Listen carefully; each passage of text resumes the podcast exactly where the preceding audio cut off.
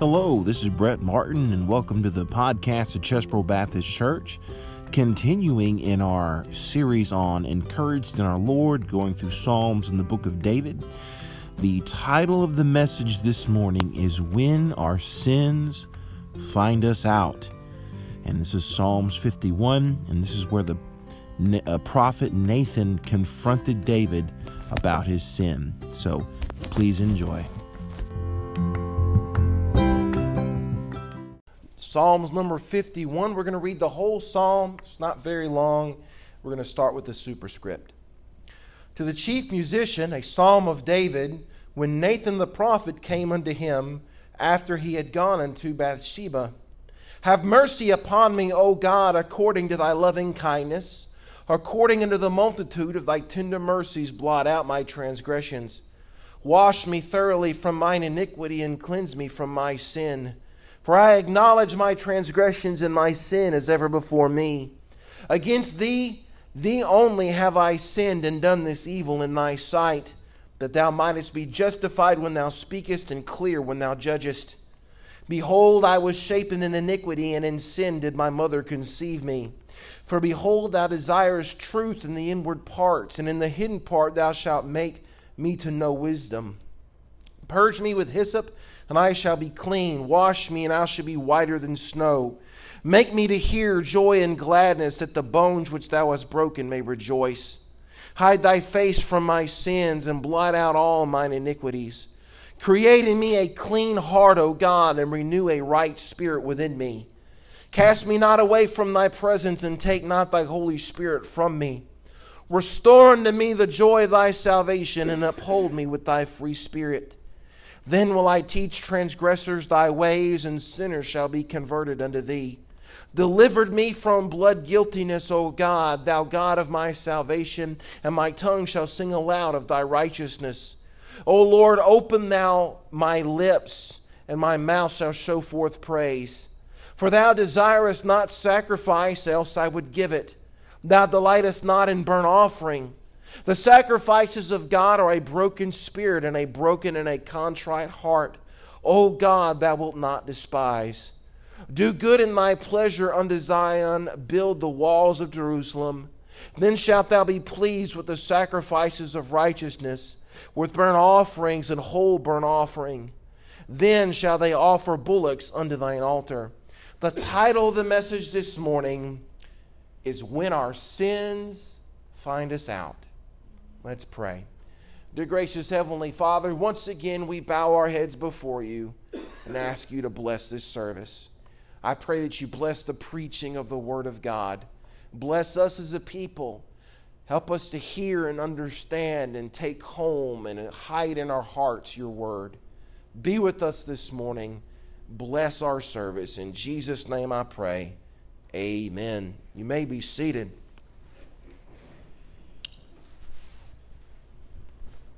Four little words Thou art the man. Those four little words hit David completely out of left field. David was completely blindsided by those four little words. You see, for one solid year, David had everybody fooled. For one solid year, David had everybody fooled and, and no one knew. In fact, David actually came out of this thing looking like a million bucks. I mean, after all, uh, uh, he had, he had uh, you know, um, he had comforted a bereaving widow. In fact, he took the, this widow of a military hero, he took her into his own palace and made her his wife, ensuring that, that she would never have need of nothing. And in fact, now they're blessed with this little baby that's going to be born. And, uh, you know, it, it, it looked for a little while. it looked for just like a little while, like David had sinned and David had gotten away with it. He had sinned and he had gotten away with it, it looked like. And then came those four little words Thou art the man. One day there was a knock at the door. They opened the door, and standing outside the door was Nathan the prophet, and he had come to seek an audience with the king. He came before the king, and Nathan looked at David and said, David, I got something to tell you. There's a man in your kingdom, he's a rich man. He's a man that has many flocks, and he's a man that has many herds. And this rich man had a traveler come to his house. But instead of getting a lamb to fix for supper from his own many flocks, he went to his neighbor, a very poor man. A poor man that only had one little lamb, but they kept that lamb in the house like it was part of the family. And that man treated that lamb like it was his own daughter. That rich man came and yanked the lamb out of the poor man's hands, brought it to his house, slaughtered it, and served it to his traveler friend. David heard this, and David was fit to be tied. David was absolutely furious. In fact, the Bible says in 2 Samuel 12, 5 and 6, and David's anger was greatly kindled against the man. And he said to Nathan, As the Lord liveth, the man that has done this thing shall surely die. And he shall restore the lamb fourfold because he did this thing and because he had no pity. And that's when David blindsided him. That's when, that's when Nathan got way, that's when David got waylaid by Nathan. When Nathan pointed his finger at David and said, Thou art the man. You know, that was a whole year of David's life. From the time he sinned to the time Nathan confronted him. And I wonder this I wonder how many songs David wrote in that year. I would suppose that he didn't write any. You know, because when, when you're convicted, when a person's conscience is convicted, and when their conscience is bothering them, the last thing that person wants to do is sing. Very last thing they want to do is sing. And you see, David had closed his mouth, and the only way he would ever show forth praise again is if the Lord would open his lips. Numbers 32 23. But if ye uh, but if ye will not do so, behold, ye have sinned against the Lord, and be sure your sin will find you out. Guess what David found out? David found out that his sin would find him out. King David discovered this truth. You know what King David also learned? King David also learned the principle in Proverbs 13 15. The way of the transgressor is hard. You see, David is no, uh, God is no respecter of persons. He is no respecter of persons. In fact, King David found this out. King David was no exception. Once Nathan came to David and confronted David with his sin, David had a choice to make. At that point in David's life, when Nathan pointed the finger at him and said, Thou art the man, David immediately found himself at a crossroads. How would David react to the fact that he was just confronted with his sin? How would he react? Now, we know how humans normally react to being confronted with sin, with their own sin? Well, the first knee jerk reaction we have is denial. Ah, I didn't do that. I wouldn't do that. I couldn't do that. I couldn't do it. Then next, just rage directed at the person who confronted us. How dare you insinuate that about me? How dare you say that about me? And the next, we try to minimize it. Oh, well, it wasn't that bad. Didn't affect that many people. Wasn't so bad. Why are you making such a big deal about it? Then there's an, a, a reluctant admitting to what they did wrong, accompanied probably by some crocodile tears. And then one day the person wakes up and says, Okay, let's move forward from this. But I want you to see that's not, that might be how most people react. That's not how David reacted. That is not how David reacted in this psalm. When David, when, when, when Nathan pointed his finger at David, David's true character came out. He didn't respond with, with rage. He didn't respond with rebuttal. He didn't respond with revenge. He responded with Psalms 51. You know, it's one thing for a person to rejoice when everything's going okay. It's another thing to rejoice when everything's going right. It's another thing to rejoice when God has blessed you. It's another thing to react the way David did in the situation that David found himself in. It's completely different.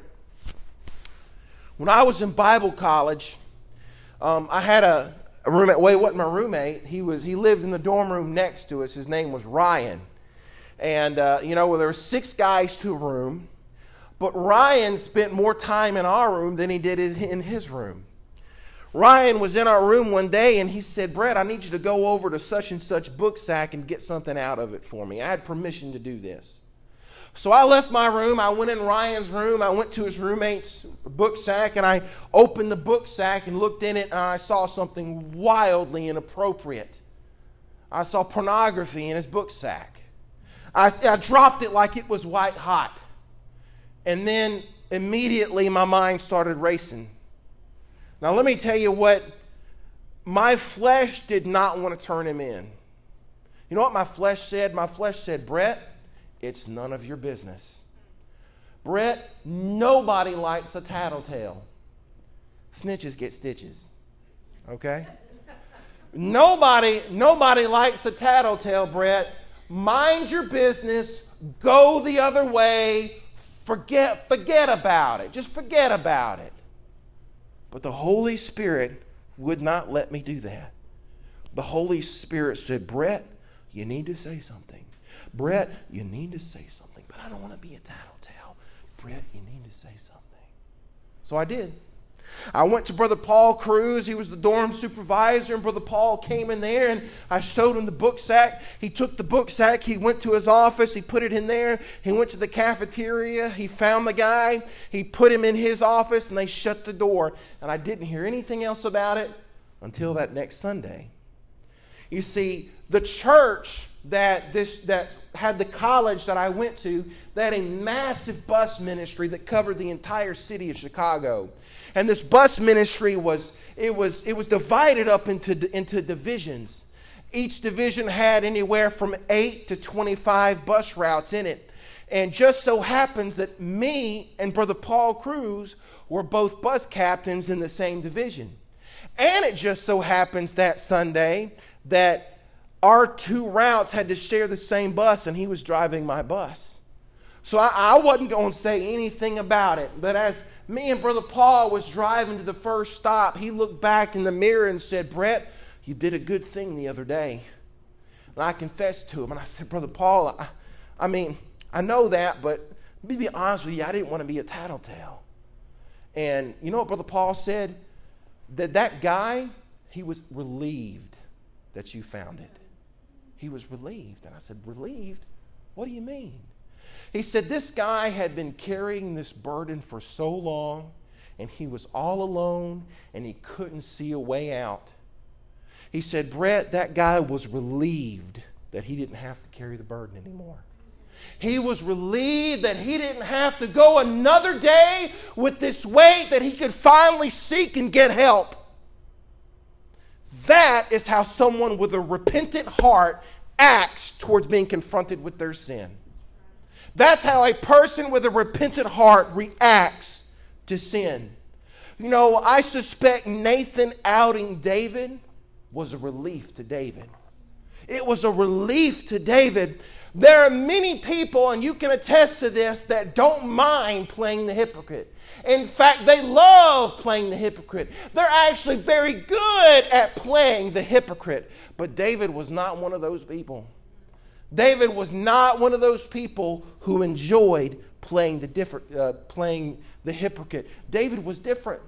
David knew his life was a, was a sham. He knew that his sin was ever before him.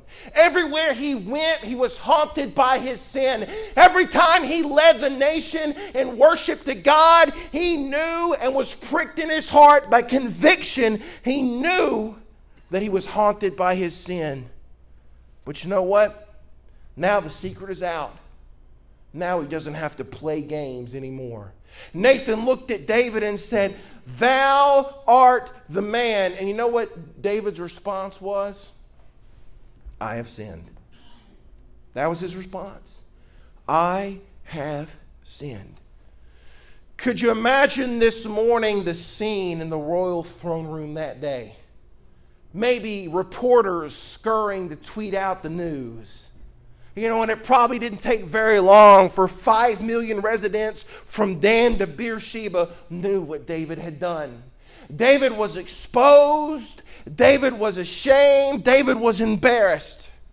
Nathan said, Thou art the man. And David said, I have sinned against the Lord. His foes were laughing. His friends were weeping. His enemies in faraway lands were plotting his downfall. David knew the only thing he could do. He had done it many times before. David grabbed a piece of parchment. David grabbed a pen. And God gave David a song. God would take the lowest point in David's life and turn it into a spiritual victory. Only God can do that. Only God has the ability to do that, and that's what God did in David's life. As the king began to write the words of this song, no doubt tears most likely flowed down his face as he wrote the words to Psalms 51. However, those weren't tears of shame, those weren't tears of embarrassment, those weren't tears of selfishness. Those tears flowed because of what David had done to God. You see, he was not ashamed for his own selfish reasons. You know why David was ashamed? He was ashamed because he had disgraced God. That's why he was ashamed. So, David, once again, help us out, man. What do we do when our sin is ever before us? How do we make things right when we have wronged God and we've wronged thee and thee only? What do we do when we realize that we were shapen in iniquity and conceived in sin. Basically, this morning, how do we encourage ourselves in the Lord when we've lost the joy of our salvation? How do we do that, David? It's the reason why Psalms 51 is in the Bible. The sacrifices of God are a broken spirit, a broken and a contrite heart. O God, thou wilt not despise. I've got some observations from Psalms 51 this morning. I'm going to give you these observations. We'll have the Lord's Supper and then we'll go home this morning. Number one, we need to see our sin from God's point of view. We need to see our sin from God's point of view. We love to tell ourselves that sin is a private matter. Does anybody remember what the political pundits said when the whole Bill Clinton, Monica Lewinsky thing came out? The political pundits would sit in the interview chairs and they'd say, Oh, well, well this, this is an issue between two consenting adults, and it's really none of our business. But you know what? That was, that was very far from the truth very far from the truth, and it simply wasn't true. You see, uh, when, when David committed adultery, he not only sinned against Bathsheba, but he sinned against Uriah. He sinned against his own family. He sinned against his entire nation. 2 Samuel 12 14 says, He gave great occasion to the enemies of the Lord to blaspheme. You see, the king of Israel got to enjoy many, many pleasures. The king of, the, the, the king of Israel got to enjoy uh, many, uh, many pleasures, but you know what? Along with those, those pleasures also came great responsibility. See, David had more responsibility than anybody else in the kingdom. Luke 12 48, for unto whom much is given, much is required. He was given more than anybody else, so more was required of him than anybody else. But I want you to notice what he said in verse 3. I told you he, he sinned against Bathsheba, and he sinned against Uriah, and he sinned against his own family. He sinned against the nation of Israel. But what did he say in verse 4?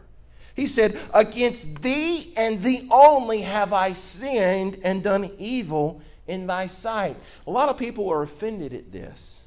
A lot of people think that David is minimizing, is writing off Uriah and writing off Bathsheba.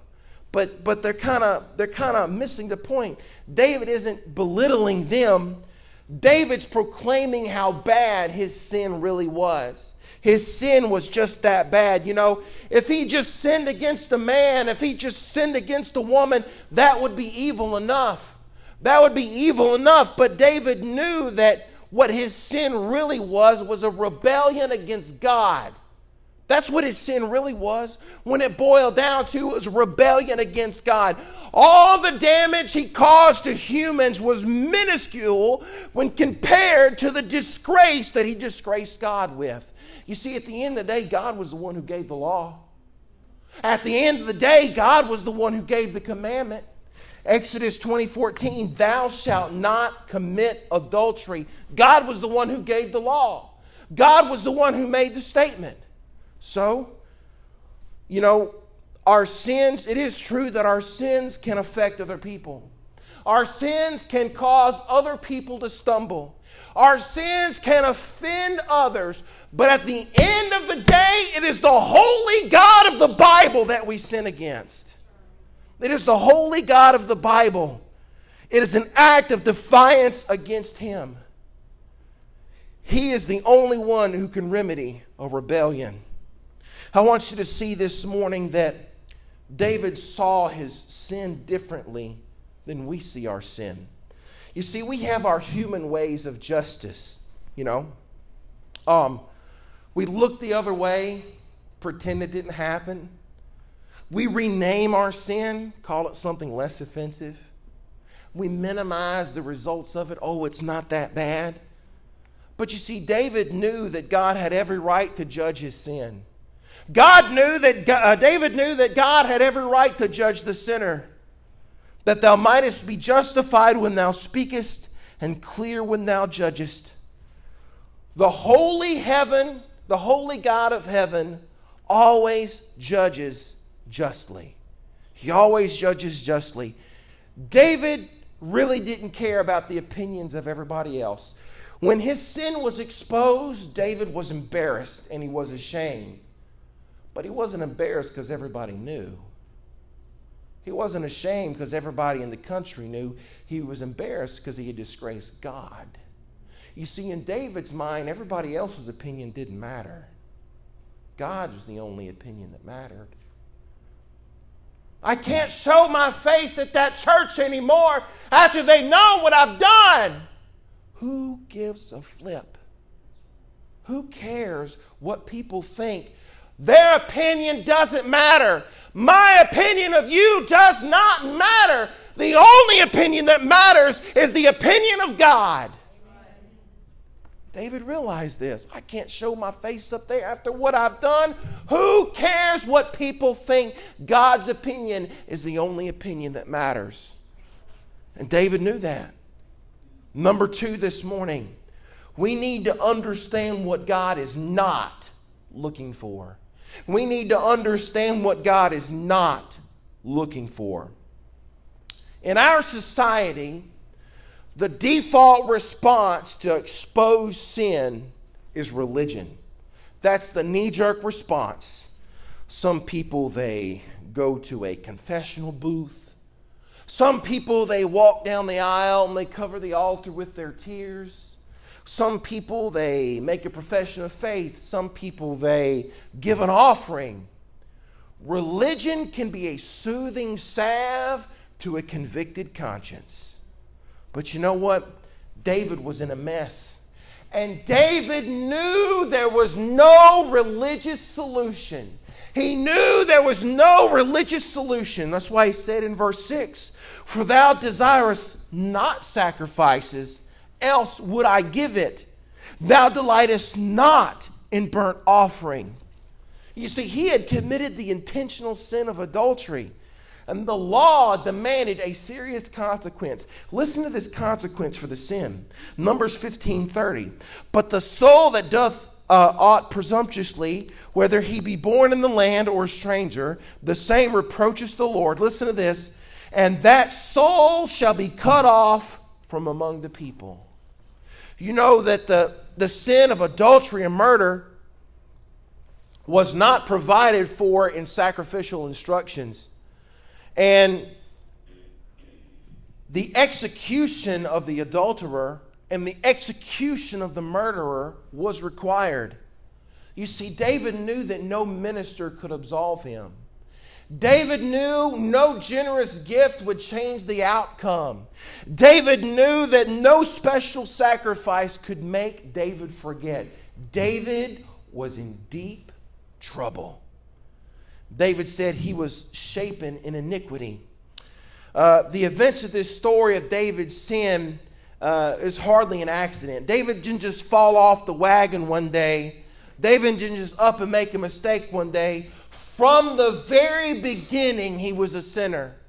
From the very beginning, from the moment he was conceived, he was a sinner that was destined to die. Romans 5:12 Wherefore as by one man's sin entered into the world and death by sin and so death passed upon all men for that all have sinned. I want you to know that the cross the cross paints a vivid picture of how religion falls short. That paints a picture of how religion falls short. Because if gifts were enough, if offerings were enough, if prayers were enough, if rites and sacraments and sacrifices were enough, why did Jesus die? Why did he die an horrific death if a religion was enough? Because he all that stuff existed for Jesus died on the cross. All that religious stuff was here, and th- Jesus said, It is not enough. And that's why he died on the cross. He died on the cross because that stuff, it was not enough. All that religious stuff, it wasn't enough. Hebrews 10 5 through 6. Wherefore, when he cometh into the world, he saith, Sacrifice and offering thou wouldest not, but a body thou hast prepared me. And burnt offerings and sacrifices for sin thou hast no pleasure.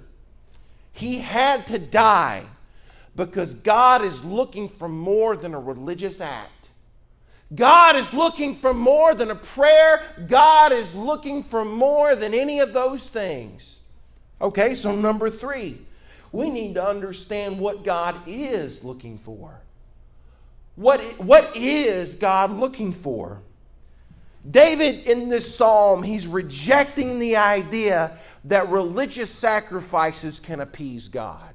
He says, I reject your reality and I substitute my own. I'm just kidding. Some, that's a Mythbusters joke. I don't know where that came from. Um, but anyway, he's saying, I reject that idea that, I reject the idea that religious sacrifices could appease God. So, what he does in this psalm in two verses, in two verses, he, he, he shows us what reaction God is looking for. Verse number six, he says, Behold, thou desirest truth in the inward parts. This is what God desires. I want you to see that it doesn't say he demands truth, says he desires truth. You know what make God's you know what makes God happy?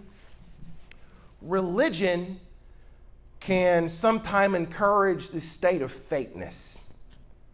Religion can encourage this state of hypocrisy. Religion sometimes can encourage this facade that we can put on. You know what, make God's, what makes God happy?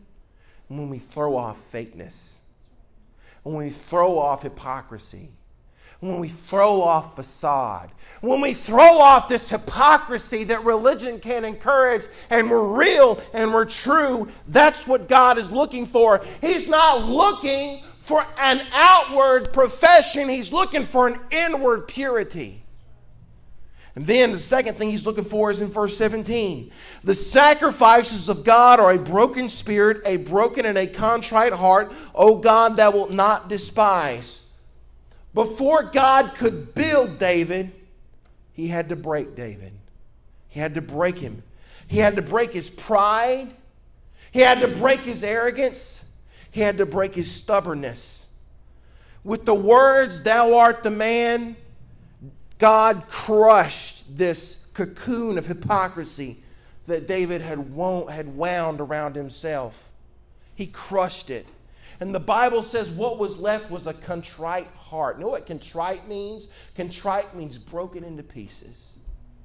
David's heart was broken into pieces. We are taught to believe in today's society that a broken heart is a bad thing. David is saying, when it comes to God, a broken heart is a necessary thing. A broken heart is a necessary thing. Um, when our heart is broken, we're no longer full of ourselves. When our heart is broken, we realize the seriousness of our sin. We realize we've broken fellowship with God and we're ashamed of what we've done. You know, religion offers external sacraments, uh, external sacraments, offerings, prayers, robes, but God is looking for somewhat, something eternal, internal. God is looking for something simple.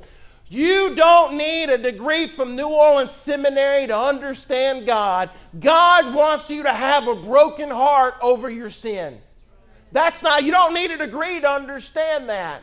If you've sinned against God, God wants you to have a broken heart over it. You know what he said in this verse? He said, If you have a broken heart over your sin, I will not despise you. So if we're concerned about our sin, if we're concerned about that and we don't want God to potentially despise us because of our sin, we better have a broken heart over our sin. Because if we have that broken heart, He promises in the scripture He won't despise us. Have a broken heart over your sin. Number four, we need to take responsibility for our sin. We need to take responsibility for our sin. When, when, Nathan pointed the finger of conviction at David, it did not take David very long to respond. Needless to say, he did not wait for the second verse of the invitation before he came down and got right. I want you to notice David uses 10 personal pronouns in the first three verses of this verse. 10 personal pronouns in three verses. David left absolutely no doubt whose sin it was and whose responsibility it was for the sin. My transgressions, mine iniquity, my sin. David said, Thou art the man, and in so many words, David said, You're right. I am the man. I am the man. The word acknowledged in verse 3, it describes a willingness to admit what God said is true. You know, you'd think, well, you know, um, it may seem obvious that, that David, David knew that his, that his actions were sinful. Why did he have to say it? You'd be surprised how rare it is, especially in this day and time, for somebody to admit their actions are sinful. You know how rare it is for somebody to admit, openly admit, that their actions are sinful, it's a very rare thing. So David admits his sin, and I want you to mo- notice that in, that in Psalms 51, one word is missing. One word is missing. And it's the word that me and you might put in there. There are 343 powerful words in Psalms 51, but this one word, you won't find it in the psalm. And you know what the word is? The word is but but is not found in there. I have sinned against you, Lord, but what about Bathsheba? I have sinned, but you don't understand the pressures of my job. I have sinned, but it's not as bad as everybody says it is. I have seen I have sinned, but I don't get enough attention at home. No buts, no ifs, no buts, no exceptions. David was taking complete ownership and responsibility for his sin. I also want you to notice the words that David said, what he called his sin. He called his sin transgression. That means he sinned on purpose, he did it intentionally. He called his sin iniquity. Iniquity means he covered up his sin. Even the basic word sin, it means to miss the mark. In verse 4, he calls his actions evil. In verse 14, he uses the word blood guiltiness. The coroner's autopsy report showed that Uriah died from an arrow, but David knew better. Blood guiltiness. Number five, this morning, we need to know what only God can do. We need to know what only God could do. As a king, David could do anything. But as a man with a broken heart, he knew there were some things that only God could do. In verses 7 through 12 in Psalms 51, David sounds like a helpless child. And David is asking God to do things that David knows he himself cannot do. It is humbling for us to admit that we can't do something. That's why men don't pull over and ask for directions. No, I can get there. Uh, turn that phone off. I don't need you. I don't, Siri don't need to tell me where to go. I know where to go.